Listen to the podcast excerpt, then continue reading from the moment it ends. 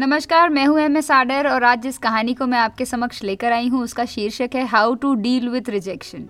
Rejection से कैसे deal करें। एक बार एक लड़का एक लड़की को देखने जाता है, वहाँ पे वो लड़का उसको रिजेक्ट नहीं करता, लड़की उसको रिजेक्ट कर देती है। जी हाँ, कहानी बहुत प्यारी सी है।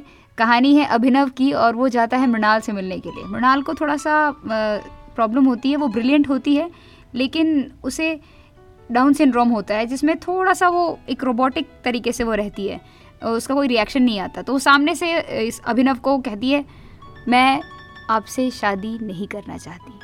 अभिनव को एक झटका सा लगता है क्योंकि उसने कभी सोचा नहीं था कि सामने से कोई इसे मना कर देगा। उसके साथ उसका दोस्त होता है काशी उसके कंधे पर हाथ रखता है और दोनों अकेले में जाकर बात करने की कोशिश करते हैं।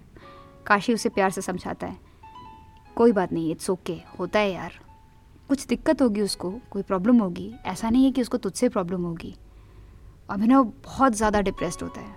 वो कहता है, यार मेरे में क्या प्रॉब्लम है, I mean I am so fit, I am CA, I am smart, I am handsome, आखिर उसने मुझे रिजेक्ट क्यों किया यार।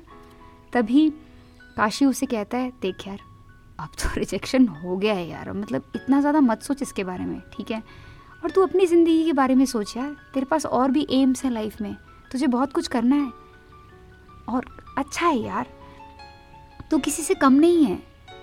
हो सकता है उसका मन ना हो सकता है वो शादी ही नहीं करना चाहती हो। तभी अभिनव दुखी होकर कहता है, यार मैं जाके उसको पूछता हूँ यार कि प्रॉब्लम मुझ में है कि क्या।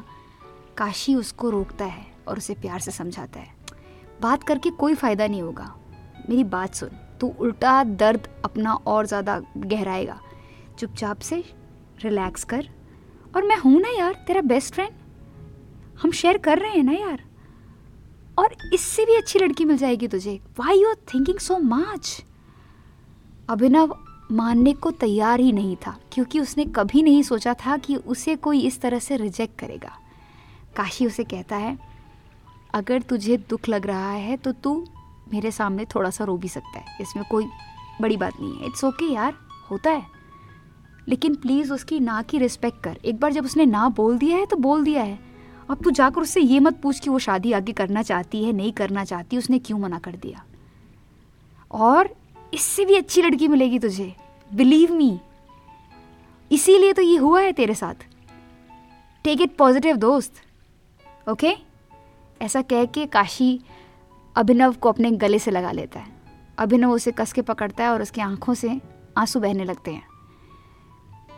उसके बाद वो उसे प्यार से कहता है, काशी मुझे दुख बहुत हो रहा है, इतना कि मैं तुझे कह नहीं सकता, शायद ईगो हर्ट हो गई है, लेकिन हाँ ठीक है, मैं उसकी ना की रिस्पेक्ट करूँगा और मैं ये भी मान के चल रहा हूँ कि मेरे लिए एक बहुत अच्छा लाइफ पार्टनर रुका हुआ है जो मुझे बहुत ज़्यादा प्यार करेगा, और तू है ना मेरे पास, और मुझे बहुत सारे काम करने हैं यार, अभी सीए हूँ, उसके अलावा और भी बहुत सारे मेरे पैशंस हैं, मैंने सोचा है कि मैं एक बहुत अच्छा कैमरा लूँगा और सीनरी सब कुछ कैप्चर करूँगा, मुझे शुरू से ही शौक था फोटोग्राफी का, तो वो काम करूँगा, चल आई एम फाइन, चलते हैं, मैं उसको बाय बोलता हूँ अच्छे तरीके से, और दोनों जाते हैं और प्यार से वहाँ जाके नीचे मृणाल को बाय कहते हैं। मृणाल अपनी ज़िंदगी में बिजी हो जाती है और ये दोनों अपनी ज़िंदगी में।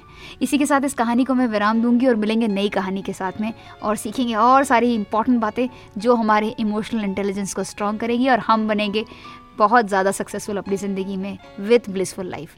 इसी तरह से मुस्कुराते रहिए, have a blissful life, thank you.